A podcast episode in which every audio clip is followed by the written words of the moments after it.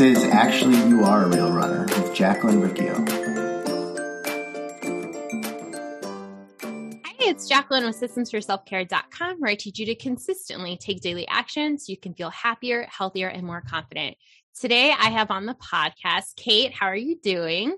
I'm doing well. How are you? Good, good. I'm really excited. So, you are a clinical exercise physiologist. You are low on the woo woo, high on the science, which is really good. I always share with my listeners, not that I'm high on the woo woo, but I'm very low on science. So, I do like to talk to people who know more about science and can break it down into simpler terms for us people who are not uh, science nerds. So, I'm really excited to have you. Thank you. I'm super excited to be here. Yeah. So I always like to just kind of start out with um hearing about what got you into what you're doing now. So you you used to own a running tour guide. Is that a business in tell us a little bit more about that. Yeah, so back in 2000, um, I had a lot of um, girlfriends that I ran with, and I I complained to them. I was traveling a lot for business and I complained to them, you know, I travel for business and I never know if I'm going to be safe where I'm going. If I want to go for a run, the concierge will say, Oh, you can just go in this one area. And I, you know, who knows whether or not that's a safe place as a woman to run. And so they said to me, Well, why don't you start a company? Why don't you start a guided running tour company? So I did. I had the first guided running tour company in the world. Um, and so we had kind of a top shelf service where we would pick you up at your hotel, you know, bottles of water, a guide with a first aid kit, and we would take you on a tour of the city in Vancouver where I live. It's super fun. And then we did outbound tours as well. So we went to marathons all over the world um, with charity marathon groups. So we were the coaches. That's amazing.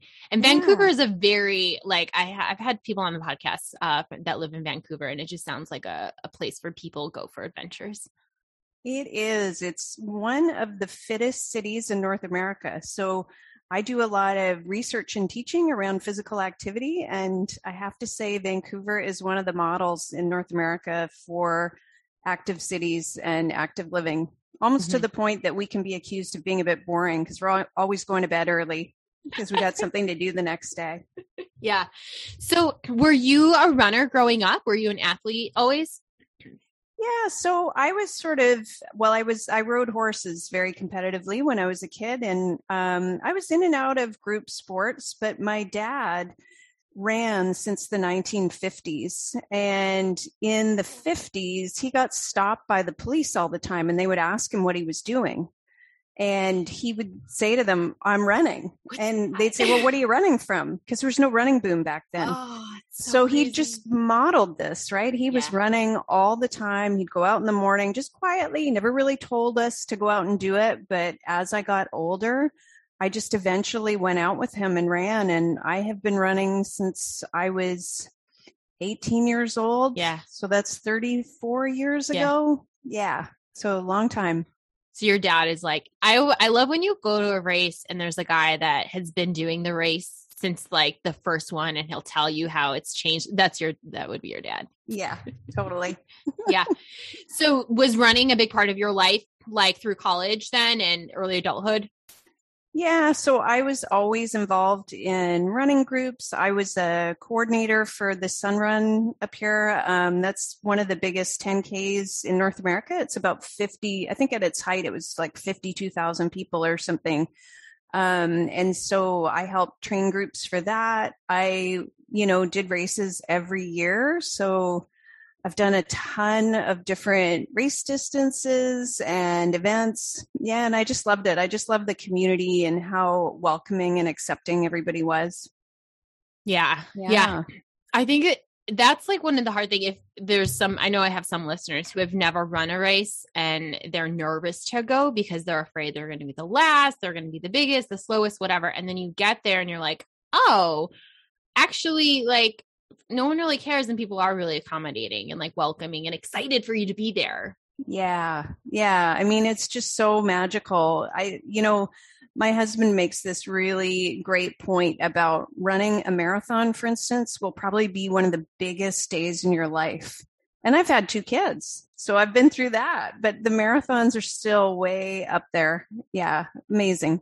Yeah. So you were in running, but you made a transition and you no longer, that's not like the main thing that you do. Is that right?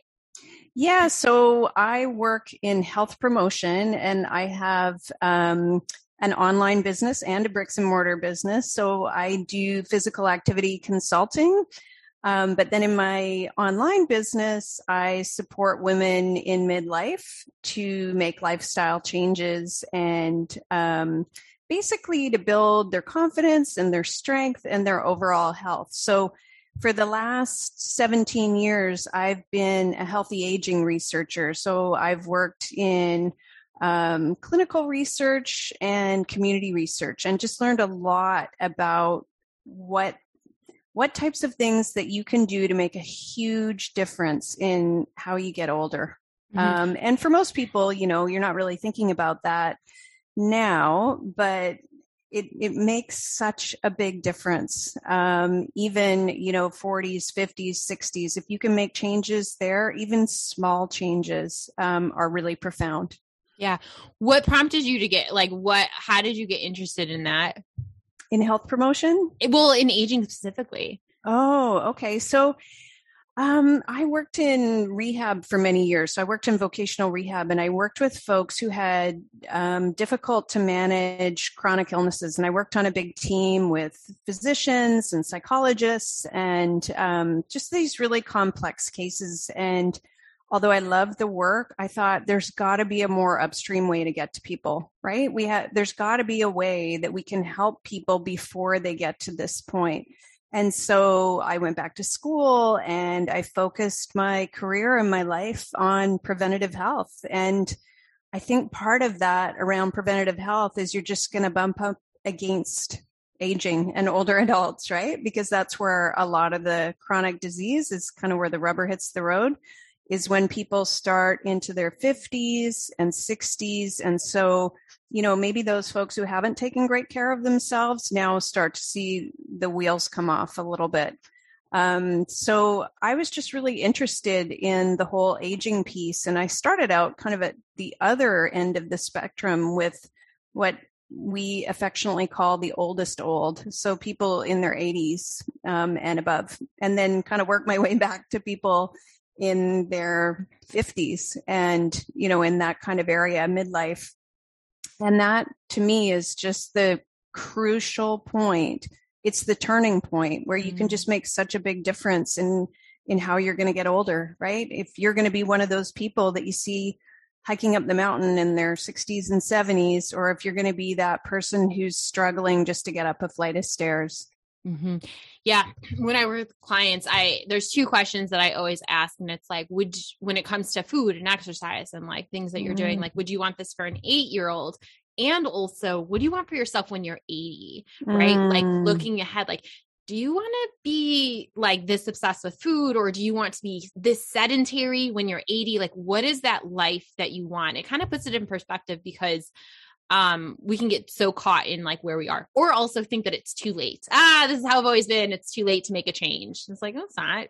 No it's, it's not. never too late. Never too late. Um i've had clients um, in one of my research projects in their 80s who were balancing on stability balls right? People who could ah. barely walk yeah. who we had balancing on stability balls. I mean with big supervision and lots of planning but it's never too late. Same people using weights, right? That's that's something that I think all, especially women, should be doing throughout their life. I mean, strength training, I could just go on a, a long rant about that, about how important it is. And for runners in general, we forget about strength training. Mm-hmm. Yeah. Um, go on your rant. Why is it so important? Because I still, I will have people oh man, I don't want to get bulky. And it's like, oh my gosh, it's so hard to actually get bulky.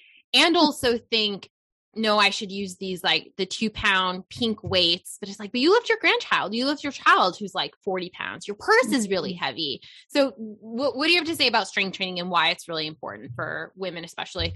Yeah, well, just for so many reasons. I think that idea, and it's just such a long standing belief that's really hard to fight against. You made such a great point. This idea, I'm going to bulk up. I mean, my answer to that is go to any Olympic weightlifting gym and ask the folks there how easy it is to bulk up. Because mm. that's what they're all trying to do, right? It takes a lot of work to bulk up. I mean, you have to be lifting some pretty heavy weight for that to happen. Um, but just for your overall function, so just how you're moving through the world, how confident you feel, how your body feels, how you're burning calories. Uh, a lot of women are really concerned about maintaining their weight. And the women that I work with, of course, are in that time of life where they just suddenly have this big shift in their body and they can't really figure out what to do about it. I mean, my number one go to would be strength training um, and not, not lifting the two pound weights, right? As you said, making it really functional. What are you doing in the rest of your life? What other kinds of things are you lifting? So we're not going to really get anywhere with without what we call the overload principle, right? Your body is so skilled at adapting all the time. It's always adapting, like to your runs, to your um, strength training, to whatever demand you're putting on it. So if you're continually putting a really light demand, your body will adapt to that very quickly and will, you know, not progress ahead. So that's kind of the idea with having that increased amount of weight. Now, to be clear, I would hate to recommend that and have anybody go out and you know injure their joints or anything. You really should get proper supervision um, to do that kind of training.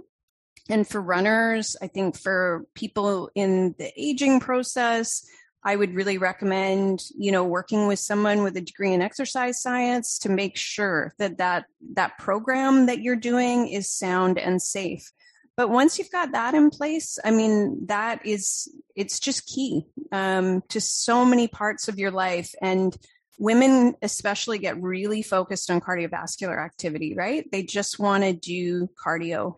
Um, and i'm generalizing but you know a lot of us are like that because that's how we kind of um, came to find exercise, I would say, right? Sure. A lot of us came to running or walking or swimming or cycling. Aerobics, step aerobics. Aerobics, but less mm-hmm. so in the gym, less mm-hmm. lifting weights. And it's, as women, it's something that really makes you feel powerful too, right?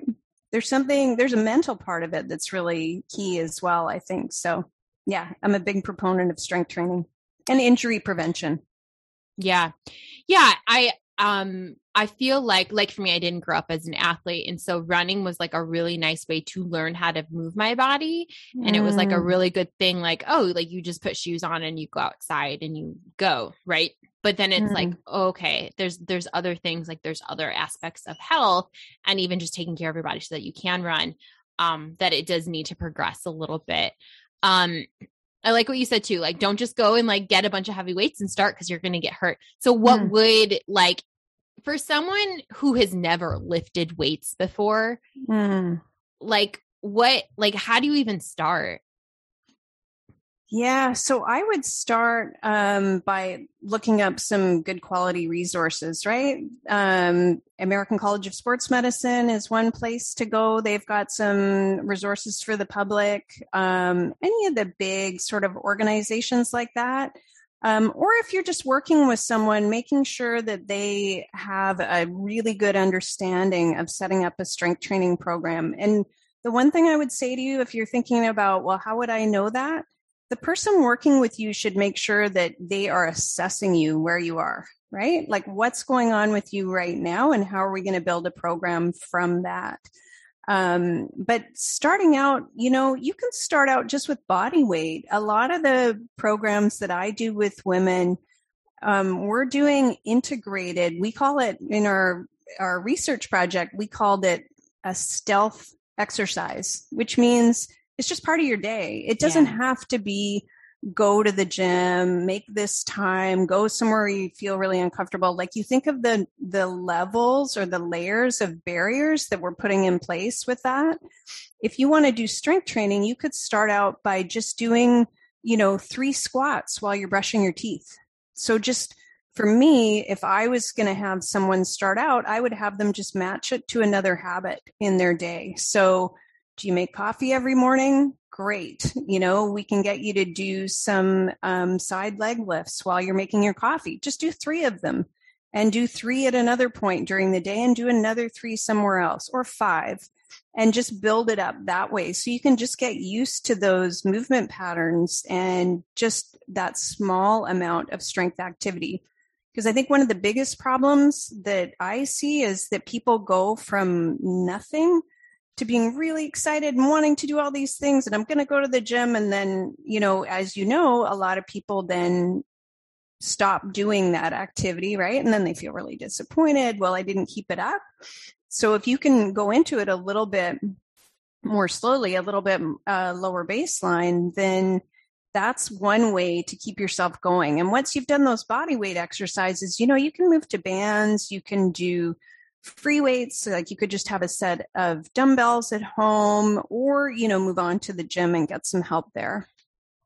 That's amazing. Just like easing into it. And exactly what you said, I talk about this too. I call it the extreme exercise triangle, where you're really, really strict Mm. And then you might miss the day and you're like a little bit permissive and then you keep missing days and you're neglectful and you're like, I gotta get out of this. Ah, I know. Mm. I'll go do another extreme program. And it just repeats.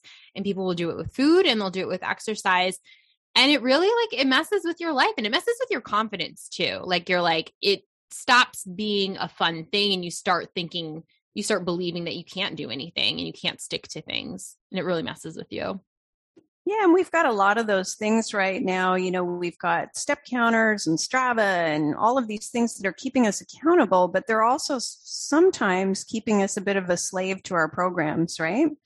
That then we're we're doing all that we can all the time to keep up with those counters and programs. So yeah, I mean there's got to also be some level of enjoyment in it, right? Like mm-hmm. if you mm-hmm. hate going to the gym, and I, you know, I'll have to give back my uh, degree for this, I'm sure, but don't go to the gym. Like try something else. Do body weight exercises. Try doing a circuit when you're out on trails, you know, where you're using um, just natural equipment, right? Just lifting up things from the ground. Like there's other ways to do it rather than just gym or structure.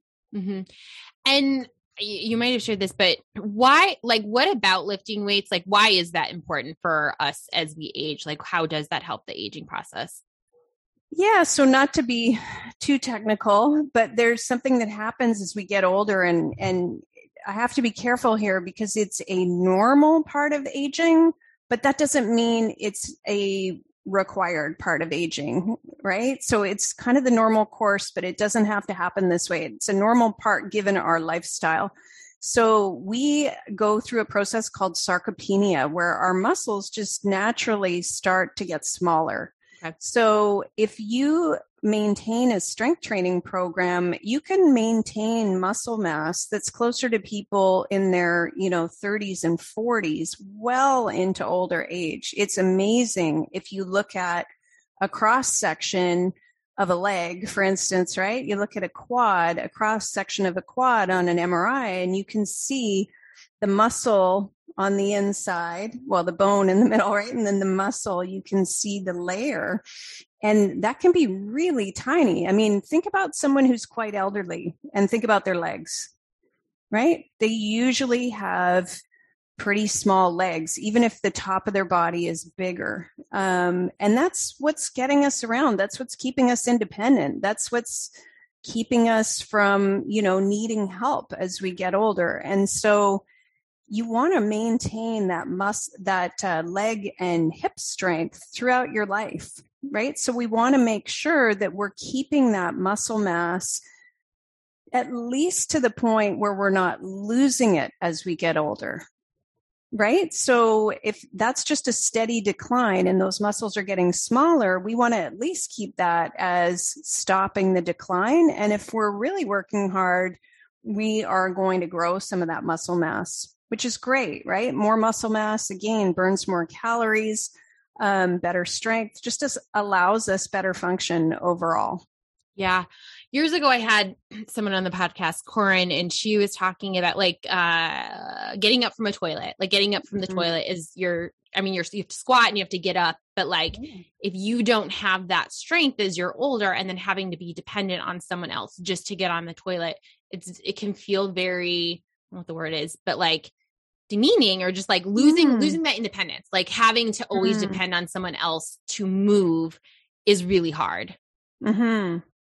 Yeah, and as runners, you know, we do go out and you know put a lot of miles on, um, and we just expect that we're constantly building those muscles, but we're not necessarily right. We are just maintaining endurance in our muscles, which is different than strength. So, I think it's just really important, and especially if you think about women I would say from about the age of 30 on, I mean, I could just go through the list of the number of women that I know who say, Oh, I've got this hip injury, right? Hip is where we get injured as runners a lot.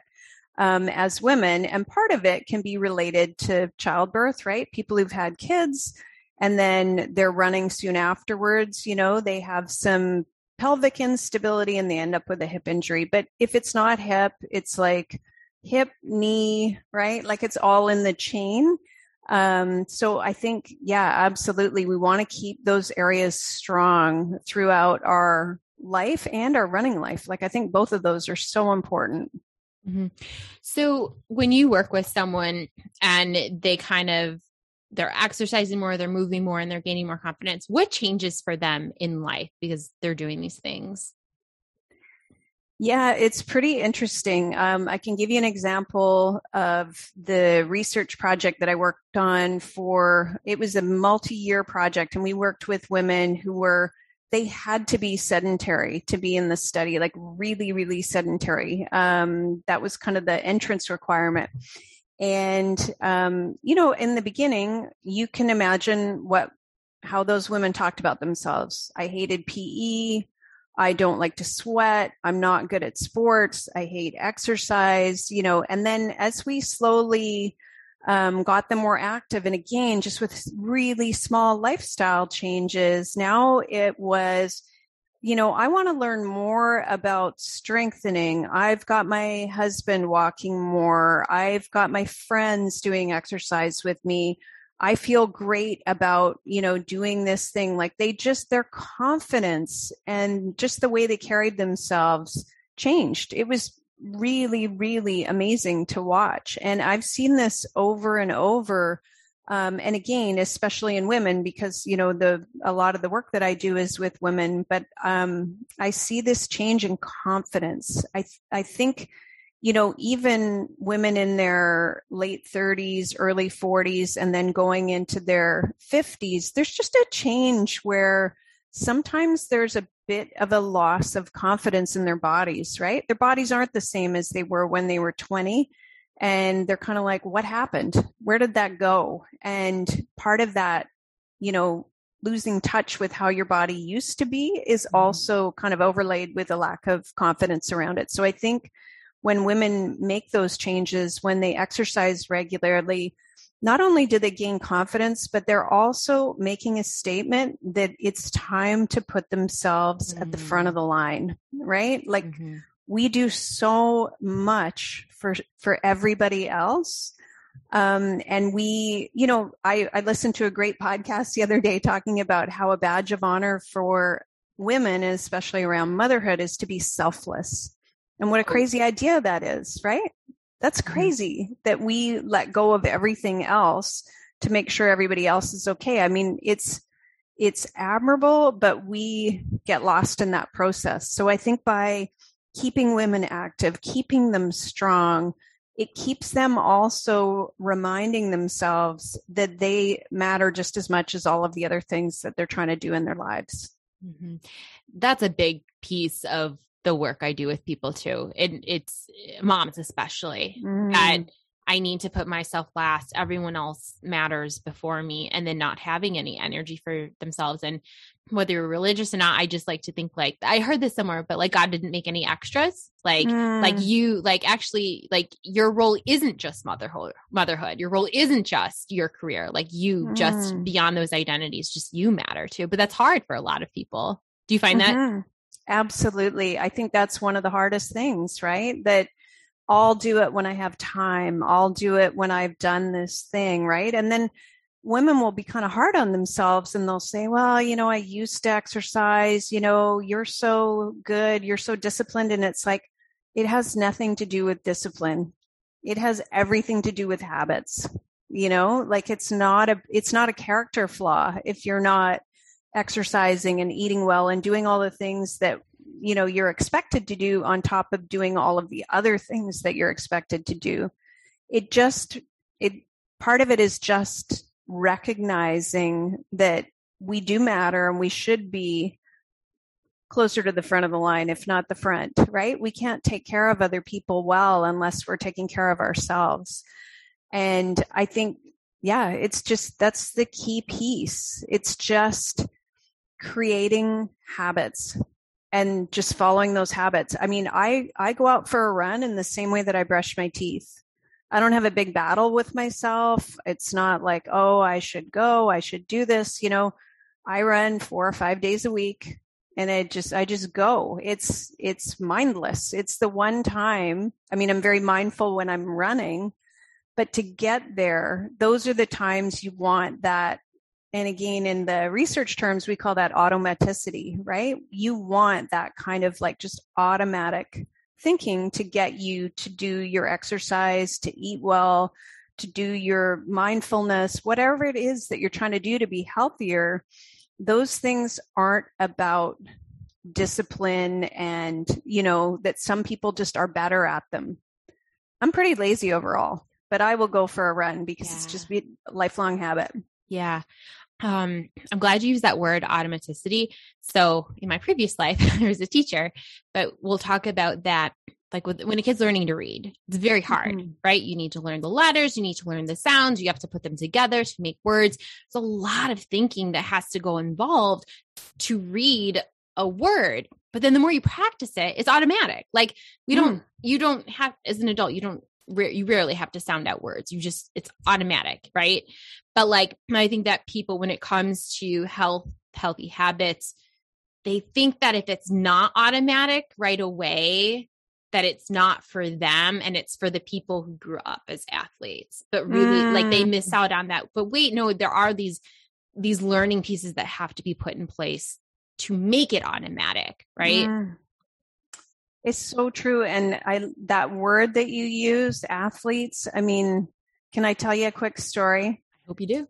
Um, so I used to coach for many years this charity marathon group.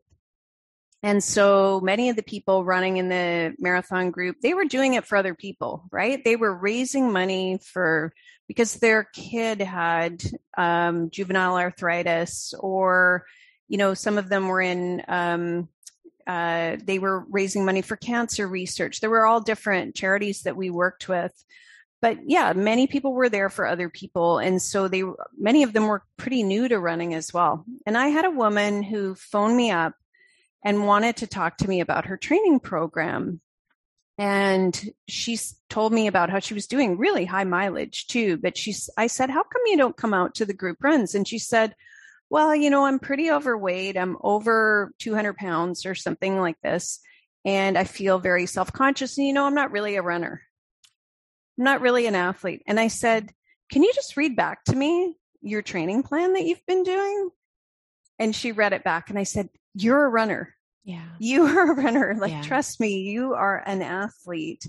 Um, whether you want to admit to it or not, um, that that kind of activity that you're doing. And I, I think as soon as you strap on your shoes, you're a runner. Yeah. Like there's no entrance requirement, right? Mm-hmm. Nobody's got a clipboard out there saying, okay, now you're in because you've done a half marathon or because you've done a, a 10K. Um, if you have the bravery to put on your shoes and get out there, you're a runner. And if you're doing that regularly, you are an athlete. Mm. It isn't, it isn't exclusive to people who are in the Olympics. Mm, hmm Yeah. And I bet seeing yourself as one, seeing yourself as a runner or an athlete, or I call I just call myself an active person. Like I'm an active mm. person, but that like perpetuate like having that identity mm. perpetuates me doing stuff. Absolutely. Yeah. yeah. Yeah. And that idea, you know, okay, so you didn't like PE? Not many people did. You know?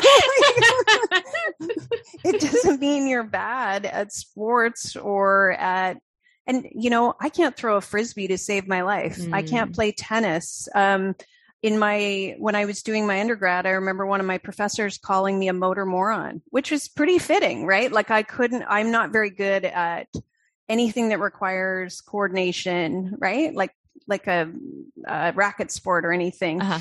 Um, but does that mean I'm not an athlete? Does that mean I'm not active? Does that mean I don't get to be part of the club? Mm-hmm. No way. No way. Mm-hmm. You know, and I think a lot of people are apologizing for not being a certain way when they're being active.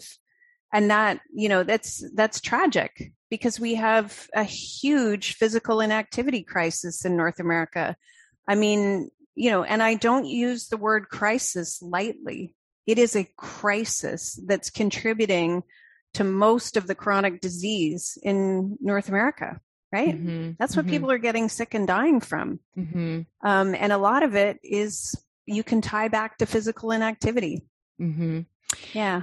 And and like you mentioned, there are so many barriers. Like if you think like oh man i'm nervous to go to a gym like having having to drive to a gym having mm-hmm. to afford a membership to a gym yep. having to feel comfortable in your body to go to a gym and thinking mm. that just doing leg raises isn't going to be enough or you know there's so many mm. barriers that can prevent you from doing these things that are going to help you mm-hmm. not to mention all of those other structural things like poverty and housing and you know like part of physical activity is privilege as well, right? So when I have to be really careful when I'm talking about it to be mindful of that because you know, unless you have access to a lot of those things, it's also hard to be active. Um, and and access meaning time as well, time and you know, childcare, all of those other things.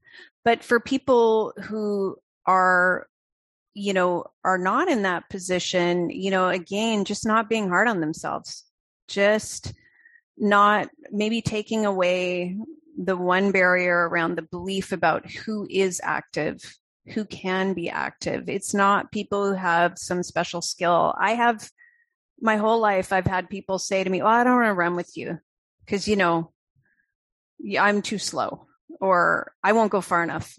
And again, it's like, I don't care how fast you are. I just want to go out and run. I just want to have that social time with you, you know? Um and so yeah just there's no there's no entrance requirement to being active. It doesn't matter what size you are. Um it doesn't matter you know if you haven't exercised in 10 years we just rather you were out there. So however that happens you know i just i just would encourage people to just start moving. I mean that is the whole crux of the work that i do is around um, reducing sedentary time. It's just, you know, we have a very seated culture, and that's a whole disease risk that's separate and apart from people not doing cardiovascular exercise, right? It's if we have people sitting down for 10 hours a day, even if they're going out for their 30 minute run, we still have a big risk to our health. So if you can if you feel like I can't get started, I can't do anything at all, just start with moving more. Just start with breaking up your sitting time. Just get up every 25 minutes. If you're sitting at a desk, move around for five minutes, do some stretches, you know, have a little walk, go for a walk after dinner, take your dog out, like whatever it is, just think about how can I integrate more movement into my day? Mm-hmm. And then think about doing the exercise. Mm-hmm.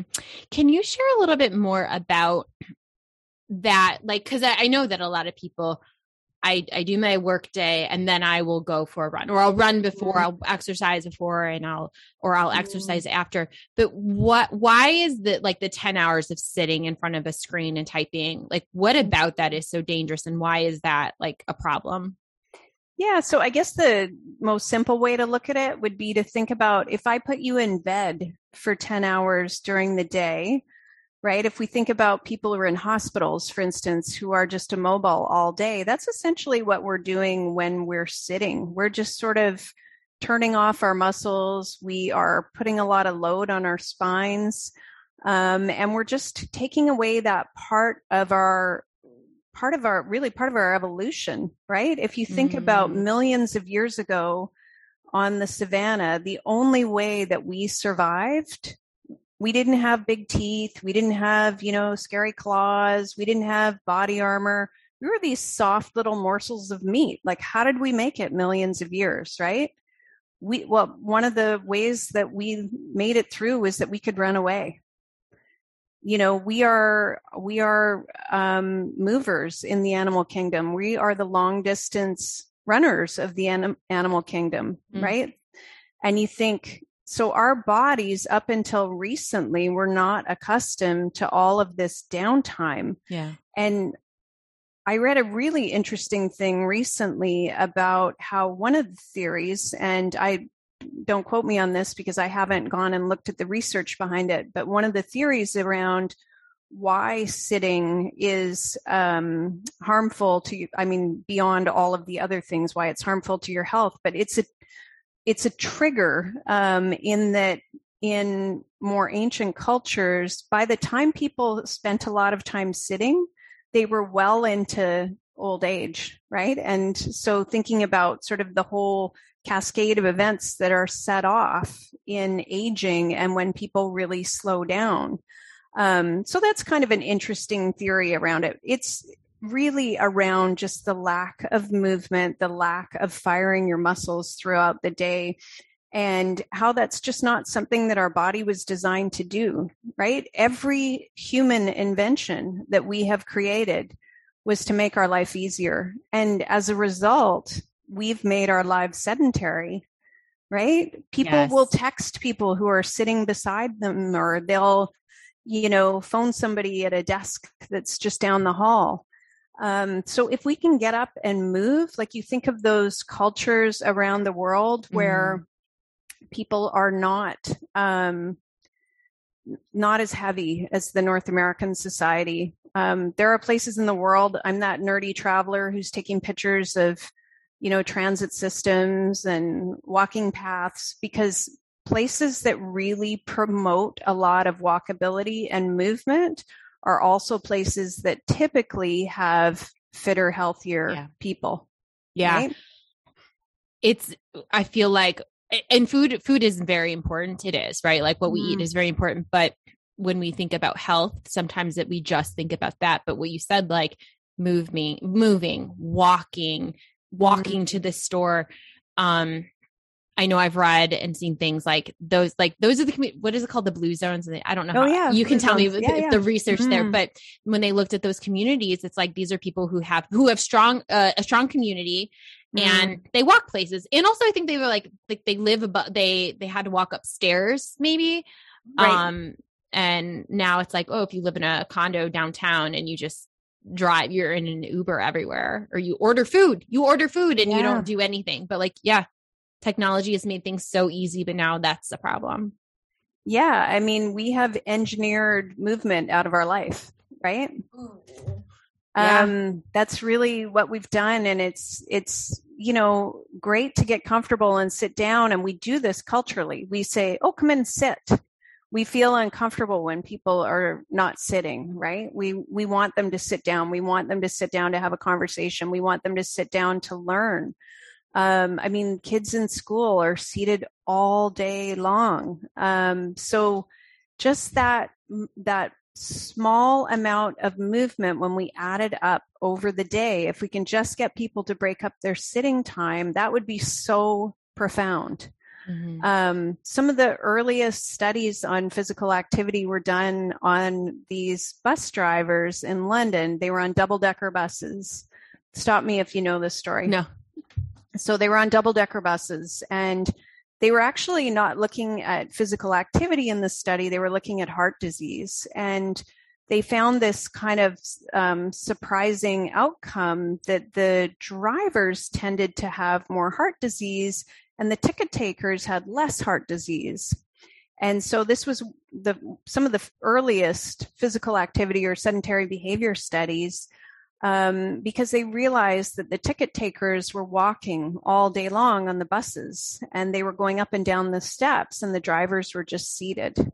Um, so yeah, absolutely. We need to get that movement in. If you are, you know, waking up in the morning, sitting in, having breakfast, getting in your car in the garage, driving to the office, taking the elevator up to your office, sitting all day, coming home, watching TV all night, does it make sense that if you had those 23 and a half hours of being totally sedentary, that 30 minutes would make up for it? Not necessarily. I mean, absolutely, we need our 30 minutes, five days a week of that cardiovascular exercise, but we also need that movement. And I just really encourage people who are trying to get more exercise in their life or start an exercise program, start there. Start mm-hmm. with the movement. See if you can just do a bit more throughout the day and it just don't be fooled that those small amounts don't add up, right? They do add up. And then walk after a meal, just even 10 minutes. Just try that every day. If you can get out and just walk after a meal, I promise you, you will notice a difference. Mm-hmm. What you described, it was so scary, but the, the leaving your house, going into your car, driving, working, driving home, I just feel like that was my life. And if I, and, you know, I only, that was in my 20s and early 30s, mm-hmm. but it's like if I repeated that for decades and decades and decades, it's like, oh my gosh, like where would you be? And not even just the physical health, but then like what that does to your mental health and like beliefs about yourself and not having any activity besides like just being in front of a screen. Like it's just, it's a really hard life to live mm-hmm. and unsatisfying. Yeah. yeah. And we we forget, right? Because, you know, sitting down is pretty comfy. So there's some part of your brain that says, well, I'd prefer to be sitting, right? I'd rather be sitting, or I just have to do this one thing. Mm, mm-hmm. But if you can talk yourself out of that, like what I do during the day is I put on a Pomodoro timer. Um, and I put that on for 25 minutes. And when I've been sitting for 25 minutes, I get up for five. I have a yoga mat in my office. Sometimes I do some um, yoga poses. Sometimes I just stare out the window I, you know, mm-hmm. move around. I do have a standing desk, but I sit and stand. So I just try to break up mm-hmm. that sitting time all day long. Mm-hmm. Yeah. What you described, like, I say this a lot too, like, we're just kindergartners, we're just five year olds in bigger bodies, but like, mm-hmm. like, if we're sitting on the rug for too long, we need to do some sort of movement break. And then we're going to go to our desks and maybe we're going to do some sort of movement break or we're going to walk in the hallway. But like, I think that because we know that kids sit too much, it's built into it. We try to move kids more, but as mm. adults, we just like, ah, this is how it's always been. You know, well, it's just what I do. And if, if you don't have that, it's not going to pan out well. You know? And many adults, we learn to do that in school, right? We were told to sit still, to listen, to concentrate, to focus. We were rewarded for that. So then when we try to change that long-standing habitual pattern when we're adults, it's tough. Right. So we have to remind ourselves that that focus and that work ethic is great, but don't do it at the cost of your health because you do pay eventually. You know, all that seated time also means usually you know that your leg strength isn't as good that your hip strength isn't as good that you're you're putting a lot of load on your spine. Like there are so many things um, about that seated time that you will want to fight against. Um, and just think of it you know as a separate health risk. You you don't want to be in a chair all the time. Now i'm not telling you you should be standing all the time I don't think that we have really good evidence that just replacing a seated desk with a standing desk that you're at for hours and hours and hours immobile is necessarily, you know, the perfect solution. Um, but I think a combination of breaking up that sitting time is just so important. Mm-hmm. Yeah, I love that. Um, so when it comes to your day, I know you mentioned that you'll run four to five times a week. What other things do you make sure that you do on a daily basis to make sure that you're taking care of yourself? Yeah, wow. Um, big question because um, full disclosure, I had two accidents in 2020. So I take care of myself a little bit differently. Yeah. They were a, a really good lesson on how important that self care piece is, though. Um, I had a cycling accident where I ended up with um, multiple injuries. I had a shoulder injury and arm wound and ended up with quite a bad concussion. And then on a run 10 weeks later, I had um, a blackout, sadly, and had a concussion on the other side. Wow. So I had a year of concussion recovery, but um, I was someone previously who'd focused a lot on physical health, even though I knew the benefits of the mental health piece. I had just really focused on yoga and running and um, strength training and paddleboarding in the summer.